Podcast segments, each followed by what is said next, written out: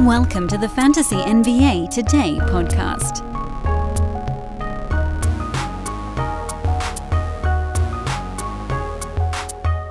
Happy Stash Day, everyone. Why is it called that? Because we're two weeks from the NBA trade deadline, and this feels like as good a time to Eddie to remind you all that we will have fantasy live trade deadline coverage from 9 a.m. Pacific time until after the deadline concludes. Generally, the show goes until about 1 o'clock, about an hour after, because trades do trickle in that first you know 15 minutes 12 to 12 15 range pacific time. Last couple of years uh thinking last year i don't know if we got anything after the buzzer last season. We might have. Who can keep it all straight in one's head? Point is we try to go on earlier than everybody else get things going basically look here's the thing i'm on pacific time so getting going much earlier than that is going to be exceedingly difficult uh, minus various childcare issues. If I can, we'll try to push it as early as 8.30. Right now, put it, put it down in your books as a 9 o'clock start time for our Sports Ethos trade deadline live coverage show two weeks from today, running through the deadline, commercial free over on the Sports Ethos YouTube page, which geez, I haven't promoted that on here in forever, but it's youtube.com slash sports ethos. I think there's only like a couple thousand subs, uh, but make sure to check that out. Make sure to check that out because that'll be coming there. Uh, it's going to be free. We're going to have analysts from across sports ethos. We'll see if we can get some folks in from elsewhere. If you guys have been a part of these in the past, you know that we have an absolute blast. I often put on a sport coat. I make no promises about that crap this year because damn it, we're in two you two years into a pandemic. Why the hell do I got to wear a sport coat anymore? But anyway, stash day. Thursday is stash day. That's that's the way it is. I didn't make the rules. I just follow them. Two weeks from the trade deadline. Happy stash day. I'm Dan Besbris at Dan Besbris on Twitter. D A N B E S B R I S. This, of course, is Sports Ethos presentation. They are at Ethos Fantasy BK on Twitter. The best damn fantasy news feed on planet Earth. Please go check them out and sportsethos.com. Don't worry, we will break down the big Wednesday recap. There were plenty of interesting ball games yesterday, 10 gamers, so you know something's coming out of it. But before we do that, I wanted to do a little bit of a rehash on Stash. Rehash and Stash. A couple weeks back, I mentioned a few names that I thought might be something to look toward. The reason, the other reason, in addition to it being two weeks from the trade deadline, that I thought today was a really good day to do it is because I think this is when most fantasy players do really start to think about the trade deadline. There's always going to be the stragglers that go late, and there's always going to be the maniacs that are stashing for the trade deadline in November. Here's my thing. To those of you that stash two months early, what are you doing? To me, the only reason to stash that early in a fantasy league is well, there's two reasons. Reason number one is your league is too easy. If you're thumping everyone that hard that you can just squat on a player that sucks for two months on the chance that they get better, your, your league is too easy. means you're not competing enough because most of us actually need our roster slots in leagues. And th- this has been a real pain in the ass for me because the more times, the more I, of you guys, listeners, and Sports Ethos readers and premium subs that I put into my leagues, the harder I have to freaking work. That was dumb. That's why I'm trying out some pro leagues this year because I don't think anybody knows who I am and I'm going by an alias in those anyway. But I think for most of us, oh, sorry.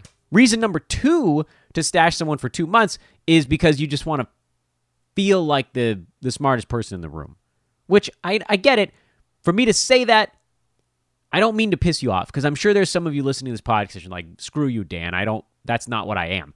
But that's what this becomes generally. Because with those two months, you could have done any number of things. You could have found really good fantasy pickups on the wire during those two months that have emerged over the last eight to 10 weeks. I mean, you know, think about it like you're probably not going to find too many guys that weren't drafted that are rolling in the top 25 over that stretch. But, you know, someone like Gary Trent was an early season pickup for most. I drafted him in a lot of spots somehow. I don't know how that kept happening.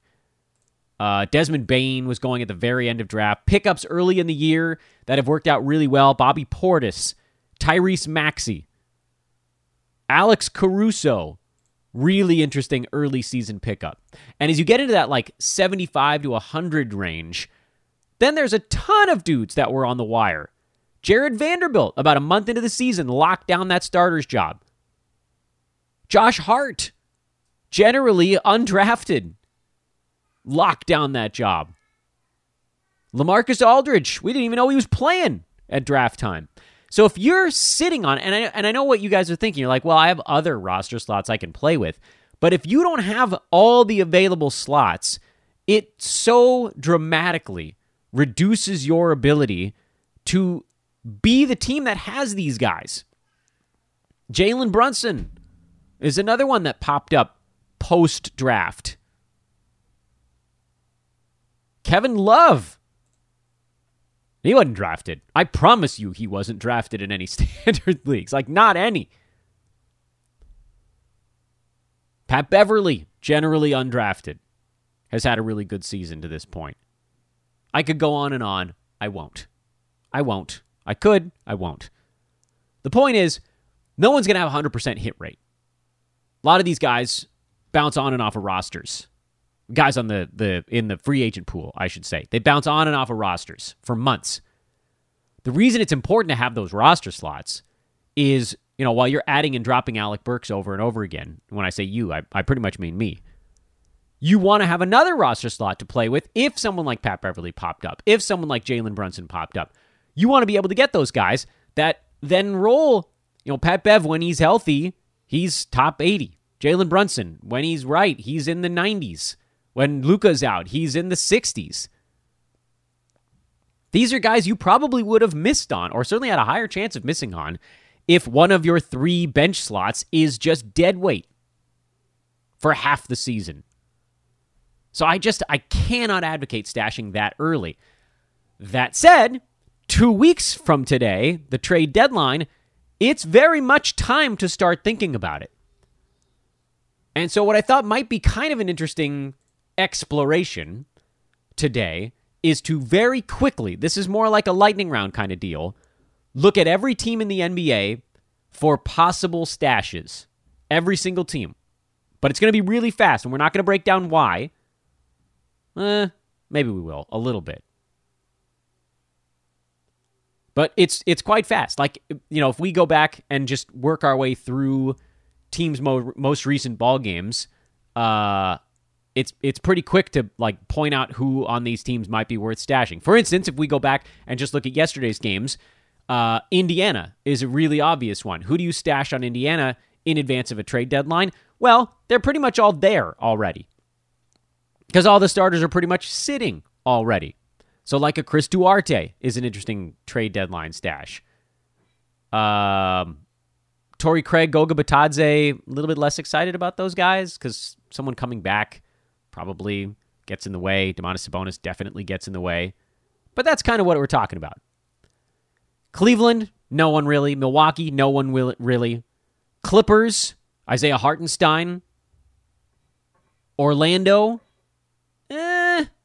So what happens if they trade Gary Harris, Terrence Ross, and Mo Bamba? Chuma Okeke? I don't know, man. Jalen Suggs is taking all the usage on that team. But Chuma, put Chuma on the list. So Duarte, Hartenstein, Chuma. On the Knicks, nobody. The Heat, eh, nobody really, unless you're looking at Victor Oladipo coming back. But uh, I don't trust him as far as I can throw him. Sacramento has a few names. Chimezie Metu, if Barnes and or Richaun Holmes get moved. Marvin Bagley, if those other guys get moved. But if Bagley gets moved, it probably comes back to Metu again. We've heard De'Aaron Fox is off the trade market, but Buddy Hield is very much on it. And I also happen to believe, I happen to think that Fox actually is still on the trade market. So Terence Davis, also on the potentials list. Atlanta, I think Gallinari, DeAndre Hunter are interesting stashes. Hunter's generally added already, so that sort of doesn't make him one. But Gallo, if they move another wing, We saw he was real close to fantasy value. Denver, meh. Brooklyn, meh. Toronto, meh. Chicago, meh. I don't think trade deadline stuff is what's going to shake out in those places. Uh, Memphis, we've been riding Brandon Clarke for a while now, but De'Anthony Melton, very much a trade deadline stash. Spurs, Devin Vassell, what if they move someone in front of him? Phoenix, nobody. Utah, nobody. Dallas, nobody. Someone might come into Dallas and have value, but no one on the team right now. Uh, and Portland, look, again, this is another team where pretty much everybody that might have deadline value, like a Nassir Little, they're probably on rosters already.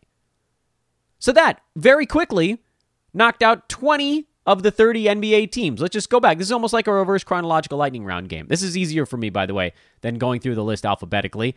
Um, Washington, the centers in Washington. If one of them gets moved, that player could have value at another spot, or the remaining ones could have value in Washington. So that's generally, I would say Thomas Bryant at the top of that heap. Then Gafford, Montrezl Harrell would kind of be my third choice there. If the Wizards trade Bradley Beal, Spencer Dinwiddie, who's way over rostered, but to me, he he would be a stash at this point. Deni Avdija is a possible stash at this point too.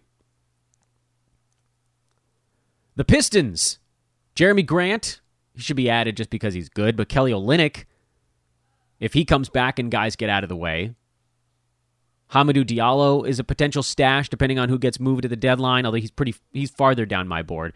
New Orleans, I think they're actually trying to make a run at it. So nobody. Philly, nobody. Lakers, nobody. Who haven't we talked about yet? Celtics, nobody. Rockets, Alperen Sengun. as much as I hate that he's been on rosters for three and a half months. He is very much a stash now. Would I stash anybody else on the Rockets? Well, the assumption here is that Eric Gordon is going to get moved. I don't know that that really does enough for the other guys. The one I would like to see elevated to more consistent playing time is Garrison Matthews because we've seen he has a good enough fantasy stat set where a lot of these other guys have giant holes in their game. KJ Martin would be another one I'd love to see play more. I just don't think those guys end up as a large enough beneficiary post deadline. Minnesota, nobody really. And the Warriors, nobody really either. Was that it? Did we do all 30? Uh, Thunder. Oh, the Thunder. The Thunder, I think is the only one we didn't mention there. Um, Josh Giddey's on rosters already. And that would be about it. They again, they don't really have veterans on the move. You're like, oh, what if this guy gets out of the way for this guy? Those young guys are already playing, and the only one that's had fantasy value to this point in the year is Shai, hanging out just inside the top 50. Everybody else is top 140 or worse. But the assumption here is that Giddey's going to slowly continue to figure things out. He probably will. Nothing is a guarantee, but if he's floating around somewhere, you certainly do something about it.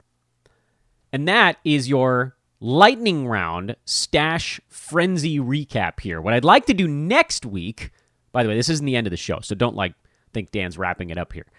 Next week, as we get even closer to the trade deadline, we'll take that list, we'll pare it down to the ones that I believe have the largest probability of hitting value after the trade deadline. And then there's going to be a million other things that pop up. So as much prep as we do here, you know, you can put all these guys on a, a notepad document, you can star them all, put them on your watch list in Yahoo leagues or whatever thing you do. Someone we don't expect is going to come up. That's how these things work. It's either someone who gets traded or something that clears out room for someone who isn't traded. It's impossible to cover them all. And that's why you guys need to join us for our live trade deadline show on that Thursday morning, which, by the way, hamstrings me every year. Because I'm on that show and all of you guys are making moves in leagues that I'm in, and I'm like fumbling around like a moron trying to make the moves as well, trying to decide in a head to head league if I should do it while I'm also talking on the live show. It's not good for me. It's not good.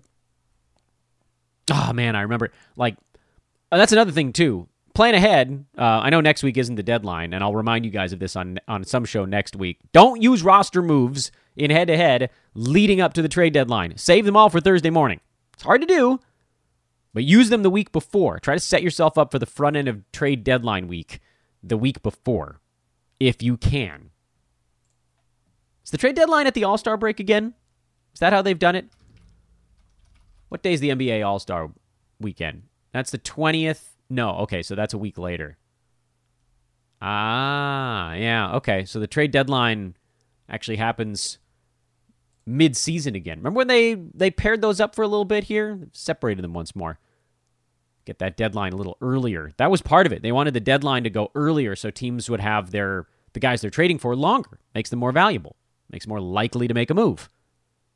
This portion of the show is brought to you by our friends at ThriveFantasy.com and the Thrive Fantasy app. Prop up people with prop bets at Thrive Fantasy. No longer, no longer must you toil at the deepest corners of the darkest dumpsters in DFS gaming. No longer must you try to figure out if Saben Lee is going to play six minutes in a ball game and take four shots. No longer, no longer must you try to figure out if Jeremiah Robinson Earl is going to log more than 19 minutes in a basketball game. No longer must you determine if Matt Thomas is worth playing on the Chicago Bulls. Because at Thrive Fantasy, you only need to focus on the names, the big names, the superstars, the folks you care about. 20 prop bets to choose from. You pick 10 overs and unders. If you get the most points from your selections, you win money in the Thrive Fantasy Tournament du jour. 100% deposit match bonus and multiple free game vouchers with just a $10 deposit using promo code ETHOS, E T H O S. Head on over there, throw 10 bucks in the account, and you get another 10 on the deposit match and two $20 contest entry vouchers.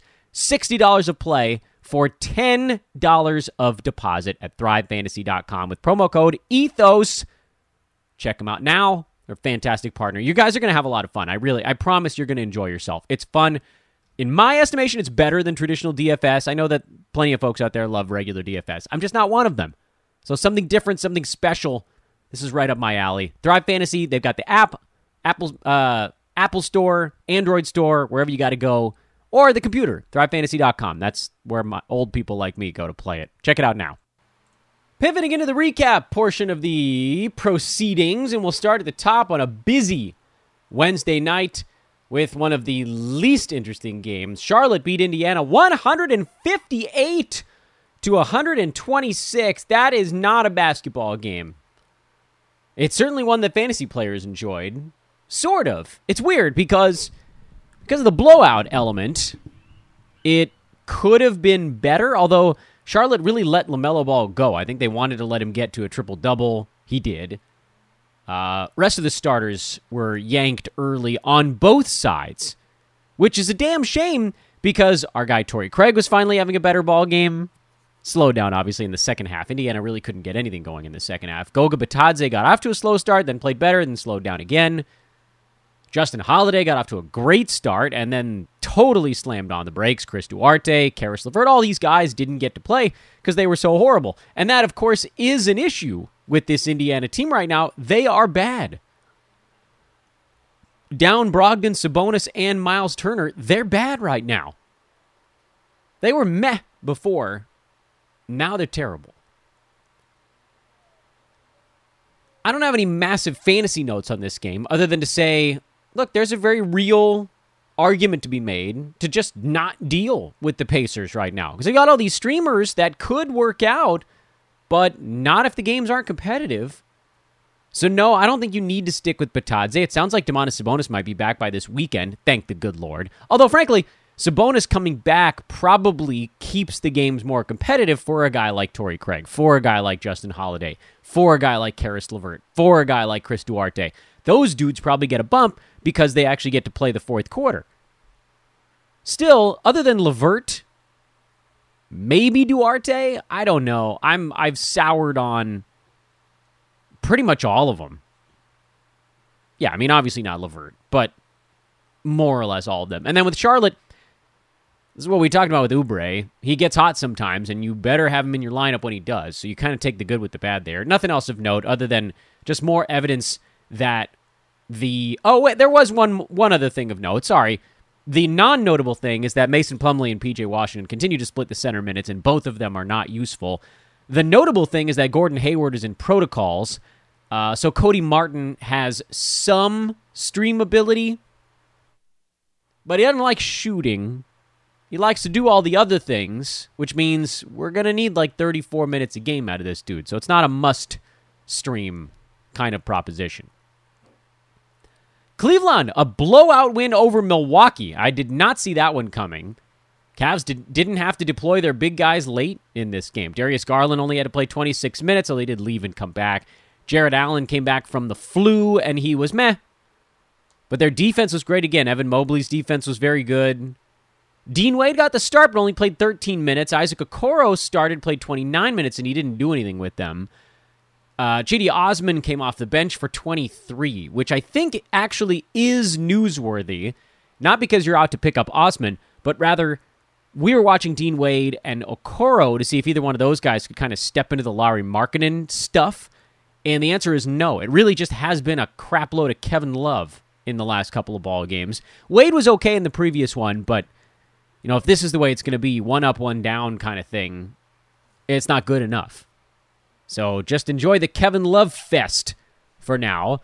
And over on the Milwaukee side, weird ball game. Khris Middleton, Bobby Portis were good. Giannis hit his free throws, but his other stuff was kind of down. And then Pat Connaughton was okay, filling in for Grayson Allen. Donte DiVincenzo played 28 minutes off the bench. He was meh. George Hill was bad. Jrue Holiday was bad. Strange game. Good defense by the Cavs. Clippers beat Orlando on the road. This is another one where the Clips went hot hand style. Amir Coffey played 34 minutes. He's got warm again, so if you want to roll a stream on him until he cools off, that's fine. Nic Batum played through back spasms and actually played quite well. 12 points, 7 boards, 2 assists, a steal, 4 three pointers on 4 out of 7 shooting. Quietly, another very good roto game. If he's fully healthy, he probably plays a few more minutes. And that's the rub with Batum right now. He's not. And I don't know when he ever will be fully healthy. As much as I love his roto game, that's always going to be hanging over it. Luke Kennard stayed hot. Six out of nine shooting from the field and three of three at the free throw line, 32 minutes. There are, as we've talked about before, holes in his fantasy game, which I'm like minimally bullish on Kennard. That's where I'm at with him. Hartenstein played a good first half, didn't do much in the second half. Zubac is slipping into a bit of a timeshare, but I think you're holding there for now. And what did this game do for us on the Clippers front? It didn't do much.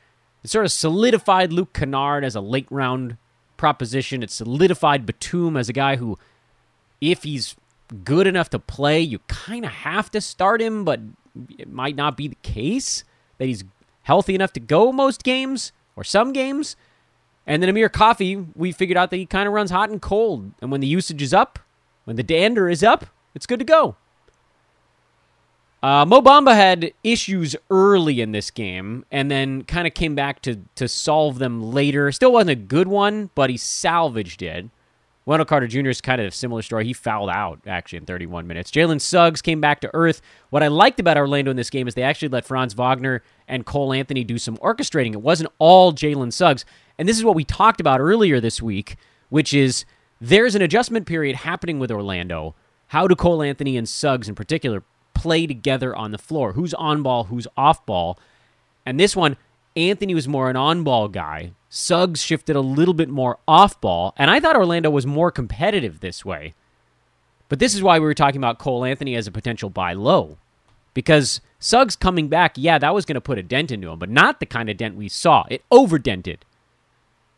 This is this is not a an abrupt one game turnaround, but this is an indicator that there is a chemistry that will happen eventually, and you'll see glimpses of it, and then glimpses will become slightly more frequent, and slightly more frequent will become most of the time, and that's why you buy low ahead of that. Miami beat up on New York. This game wasn't as close as the final score would indicate. The uh, Heat didn't have to play their big dogs late. Draymond Adebayo on the Miami side. 6.8 boards, 11 assists, 2 steals, 1 block for Bam. Jimmy did Jimmy stuff 22, 6, and 5, 2 steals on 7 out of 8 shooting and 8 of 9 at the free throw line. Duncan Robinson's on one of his heaters right now, so you probably need to ride it. And that's about it. for Miami. Knicks are a disaster these days, especially on offense. Offensively, they are not good at all. Defensively, sometimes they can pull it together. Miami just dissected them. So, you know, it's funny. These teams all play the Lakers and just like Miami beat up on the Lakers. And everybody's like, oh, my Lakers are falling apart. Or what was the one before that? Indiana beat up on the Lakers, had that big comeback. Lakers are falling apart. Then Indiana went in and beat Golden State. that was before. And then that was in a game everybody was resting. Now nobody's playing for the Pacers. This is the same kind of thing everything for whatever reason, the NBA is super strange. Everybody gets graded against the Lakers, even when they're not a great team. The Lakers lost the Heat. Oh, that must be a Lakers problem. Nah, man. The Heat are really good, and they have their guys back now. They were winning games without Bam and Jimmy. They got their two best players back on the floor, so hell yeah, they're going to start smoking teams. As far as the Knicks go, I really haven't been starting anyone on New York while they've been in this funk. Even Julius Randle hasn't been startable lately. I mean, you're still going to do it because at some point he'll break out of it, but even Julius Randle. The guy that I started was Nerlens Noel when Mitchell Robinson was out, and they flipped in this one. Mitchell Robinson was in, and Noel was out, but I wasn't at my computer, or I would have probably dropped Robinson into my lineup. When he's a starting center with nobody behind him, you kind of have to. And he didn't have a great ball game, but it was like good enough. You're going to get good enough from starter Mitchell Robinson with Taj Gibson as the backup center. But everybody else is not worth it right now. Knicks are a mess. Sacramento got blown out again, but only by it was 17 was a final score, but they were losing by 20 for a pretty good stretch there. Uh, at least the players did better individually. Harrison Barnes bounced back. Richaun Holmes continues to be a buy low. Halliburton wasn't great, but stuff. Davion Mitchell filled in nicely uh, with no De'Aaron Fox and no Terence Davis. I thought we'd see more Buddy Hield. We sort of did. He played 30 minutes, but he didn't do much with him. Marvin Bagley played 23 with no Chimezie Metu behind him to back him up. But, you know, at least they scored a little bit. And Atlanta's been on a pretty good run lately. They didn't need their starters to run deep into this game. Trae was fine. Bogdan Bogdanovic went after his old team, and he's an ad if he got dropped anywhere. Onyeka Okongwu went big off the bench, but he's. I mean, this is going to be the kind of game that keeps him on rosters a little bit longer, but this is also about as high a minute number as he's going to see 19 and change. Clint Capela is generally going to get about 28, 29. And in this one, he didn't have to come in, so they went to the third string action late in the ball game. And thus, guys like John Collins, Clint Capela, DeAndre Hunter, who you guys know I'm kind of down on anyway, rough ones. I mean, this is and this is the fear with a guy like Hunter. Not necessarily that a game's going to be a blowout at halftime and he's only going to play 17 minutes, but if he's not getting volume, what else is there?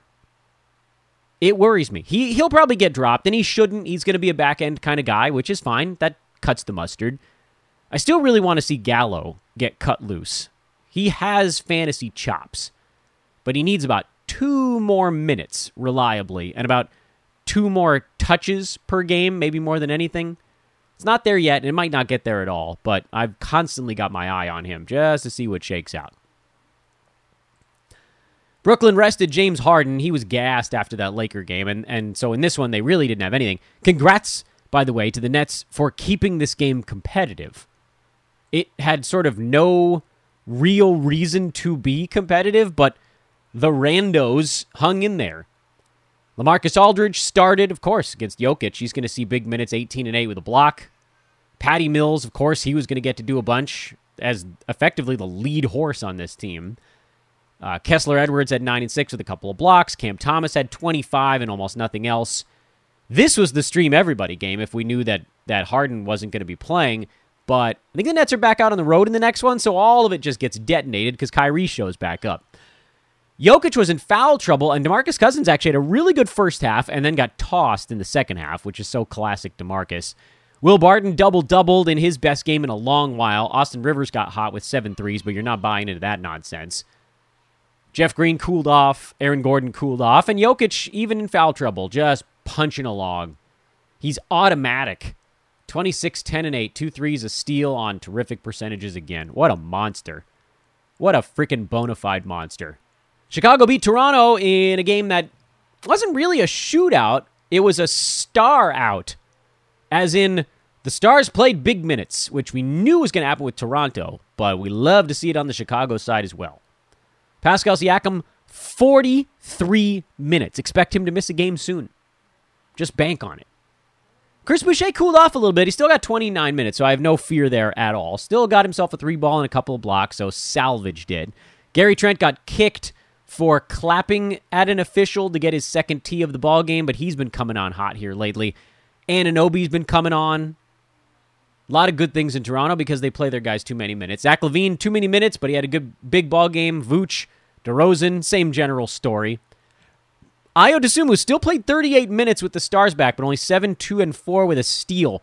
He's a hole for now, mostly because the minutes are gigantic. And if you're out there that long with three terrific basketball players, you're going to get some open looks. You're going to fall into some steals and blocks just from existing. You're going to fall into some rebounds, some assists.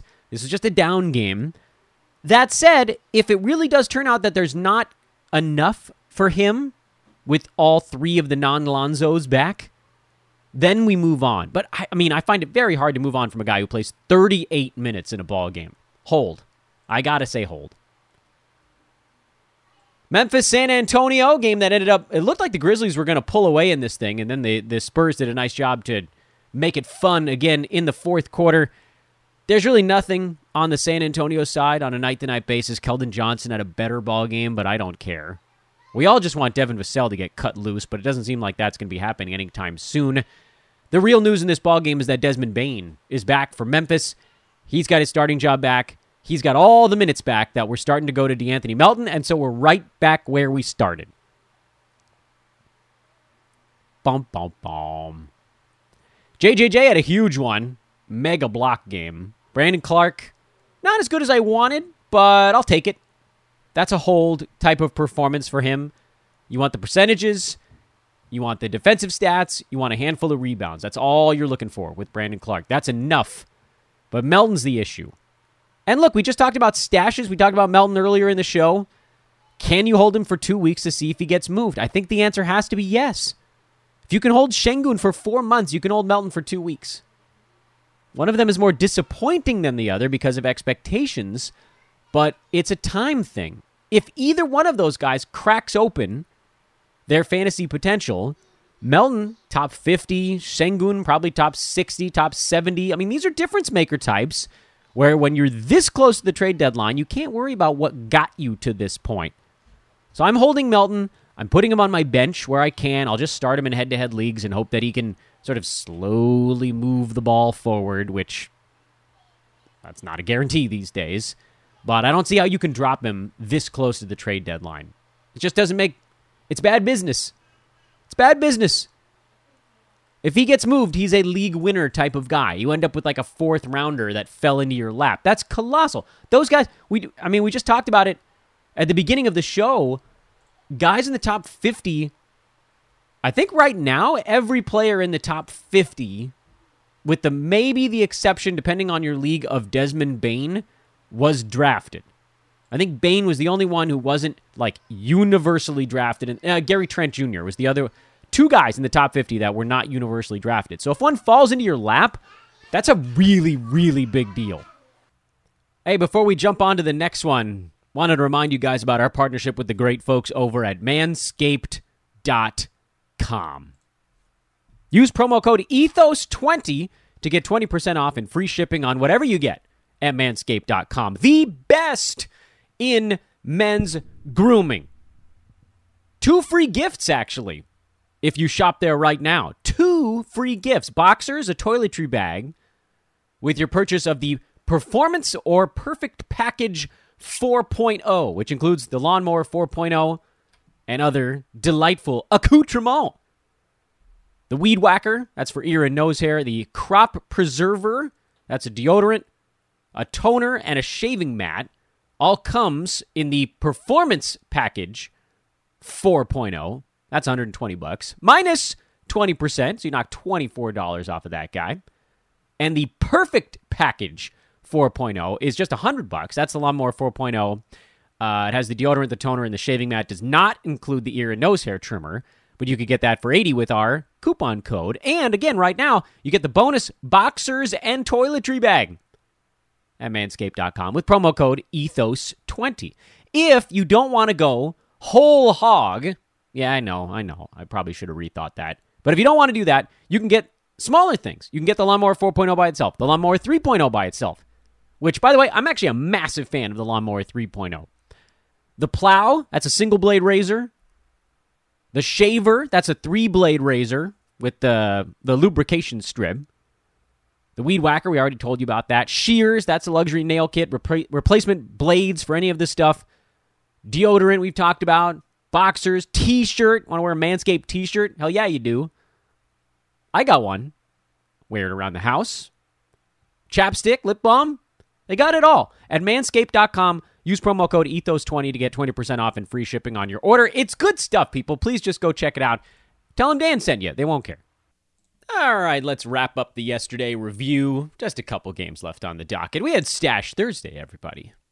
I really, again, cannot say enough, cannot stress enough how you need to make sure you're sitting on De'Anthony Melton. If that thing, if that thing lands, if that ship lands, anyway. Phoenix beat Utah 105-97. This was a weird one where the Suns kind of messed around a little bit. Everybody other than Devin Booker was kind of messing around in this game. Bismack Biyombo is the start now. Uh, JaVale McGee is out, in addition to DeAndre Ayton being out. And uh, so Bismack is a guy you need to be streaming. Cam Johnson, slower game here, but you need to stream him when Jae Crowder is out. Those, those are pretty clear cut ones. Mikal Bridges played 45 minutes in this game. Wasn't super involved. That's kind of been an issue this year, is that it, it actually feels like Devin Booker, and even to a smaller extent, I guess, Chris Paul have done more this season for Phoenix. It's a weird reaction for a team who lost in the finals for the Stars to say, maybe we need to just do more in the regular season. I think this is just what it is. It's what it's going to be this year for Mikal Bridges. He's just going to be down a couple rounds from where we all thought he would be, but he's still quite durable and, you know, still a guy you roll out there every night. So don't panic. Everything's fine. Just, you know, not going to be quite where we wanted. On the Utah side, still no Donovan Mitchell, although the latest report is that they're hoping to have him back by the weekend, which would render Jordan Clarkson back outside the 12 team bubble. Rudy Gobert, no timeline yet on his calf strain. I thought it would be a couple of weeks. Initial report was that they were he was hoping to be back in less than a week. That really surprised me because calf stuff doesn't just disappear like that. So roll Hassan Whiteside out there as long as you can. He missed some free throws in this game that torpedoed what was actually otherwise a pretty good ball game for him. Royce O'Neal is also startable when Rudy Gobert is out. He gets to do a little bit extra. And then uh, Joe Ingles has moved back outside the cut line. On the Bojan Bogdanovich front, we now know he's playing through an avulsion fracture. And I don't know that we can just necessarily blame any bad shooting game on that. But remember, he was playing through a wrist thing, was last year or two years ago? Who knows? The seasons have all run together at this point. And his shooting did take a pretty good hit. He's already a guy that's just barely startable in 12 teams. So if this wrist thing knocks his field goal percent or free throw percent down at all, he's probably outside the must start department. He probably falls more into a streamer category. So something definitely to keep an eye on there. On the Utah side, which finally, that team had no fantasy stories at all for three months, and now all of a sudden they've got a whole bunch of stuff happening at the same time. Not much of it good. Dallas got a little bit of revenge here, not necessarily against the Blazers, but just from what happened the previous night in Golden State. And everybody got involved. Luka triple double, Porzingis, slightly slower game because no blocks for KP. That's usually where the, the juice comes from. Uh, Jalen Brunson had the big one for Dallas, and that's a really nice game. If you can sell Brunson for like a top 80, I think you should. We just heard his name pop up in New York Knicks trade rumors which would be horrible for him unless the Knicks unloaded one of their like nine point guards on the roster. Much better for him to stick around in Dallas. And I think they like what they've got there. Dallas would have to be getting a pretty good return back on that one. Maxi Kleber had his weird pops up every once in a while game when Porzingis is healthy. We know Kleber's a start when Porzingis is out. This is not the usual. So, uh, yeah, I mean, no real valuation changes on the Dallas side. It's still Luka, KP, and Brunson. And then for Portland, uh, no Nassir Little, no Rob Covington in this game. So Tony Snell moved into the starting lineup. Norman Powell kind of retook his starting lineup job, but had a horrible time shooting the basketball. Missed all of his shots from the field pretty much. Missed a bunch of his free throws too. Those that's weird. But that'll come around. I do still continue to wonder if when fully healthy, and we still don't have a timeline on Larry Nance, do they leave Norman Powell on the bench to say, hey, look, come off the bench, take 15, 16 shots a game because the rest of these bench guys are not going to score much? Or do they flip him back in the starting lineup, try to maximize the starters? Nassir Little moves back to the bench. We shall see. Little has been streamable lately. He's had some good games. Prior to that, he really wasn't using his extra minutes all that effectively. So I'm probably going to leave that one alone, especially now that he's dinged up a little bit. Covington's a hold. Nance is a tough hold right now because we just don't know when he's coming back. So, again, really only you know what your team's makeup is at this point. Can you squat on a guy who, prior to going down, was rolling at a top 75, top 80 clip as a starter? That's pretty good. We talked about it before. There are really only two waiver wire type guys that have hit the top 50 this year, and both of them were generally drafted at the ends of drafts. Desmond Bane, Gary Trent Jr. If you can find a waiver guy in the 50 to 80 range, that's a big deal. And I guess Larry Nance was drafted and then dropped, so know, a little bit of a different story. Anfernee Simons had a better ball game here. CJ McCollum is kind of getting his legs back. He looks okay, decent enough. So no, again, no real valuation changes, just notable in that a couple guys were out, so Norman Powell got shoved back into the starting lineup. Was it going to happen this game anyway? It might have, or they might have been thinking about kind of warming him up a little bit to it and then get there. Either way, it's probably the end point anyway. Only two games tonight. Lakers in Philly taking on the Sixers. Philly only a one and a half point favorite. That is remarkable. It's either a, a, goof, a goofball line or a trap line. Couldn't tell you, but I would certainly lean to the Philadelphia side. Minnesota's in Golden State. Warriors favored by five and a half. Should be a fun ball game. Uh, Minnesota probably needs Patrick Beverley if they're going to win this game in Golden State. I don't know how they deal with Steph without him. But who knows? And Andrew Wiggins usually usually plays well against his former team. Uh, he's been kind of right on the cut line actually lately since the Warriors got healthy. That's notable. You're not going to drop him. He plays too many minutes. Uh, but there is kind of a resettling going on in Golden State. And if this is one of the ones where you're like, oh, maybe I should use him today, the answer is probably yes. Because he does have good games against the Wolves. Historically, he's been better than his average, whatever that means. The game that pulls the average up a little bit. Tomorrow we'll wrap the week up. Week in review, Friday show. You guys know how that stuff goes. Check out all of our partners once again. Thank you to everybody that has uh, either purchased something at manscaped.com or gotten themselves an ExpressVPN slash hoopball membership or open up an account at MyBookie. Uh, got a tweet this morning asking about Thrive Fantasy. Appreciate that, guys. Check it out. Keep looking into it if you haven't already. Again, how many $10 have we made you over the last however many years? I mean, MyBookie alone, we've probably made you $110 with just their odds boosts and free wagers and stuff like that. Surely you can take 10 bucks and open up an account at thrivefantasy.com using promo code ethos. I know we told you about it earlier in the show, but I really want to hammer that one into you. They've been a really cool partner here for the last couple of months. Let's keep that going with your partnership. I am Dan Besbris. This is Fantasy NBA Today, a Sports Ethos presentation. I will talk to you guys on social media at Dan Besbris, D A N B E S B R I S. Have a lovely Thursday. Back at you tomorrow.